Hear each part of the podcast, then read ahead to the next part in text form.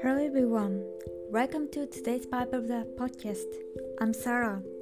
I deliver to today's Bible verse for you. One generation passes away and another generation comes, but the earth abides forever. Amen. We are made from the dust of the earth. Behave like an actor on the stage of life and return to the dust of the earth. After all, the earth is the stage. People come and go. Times come and go again. We must feel the em- we must feel the emptiness of the changes of the times.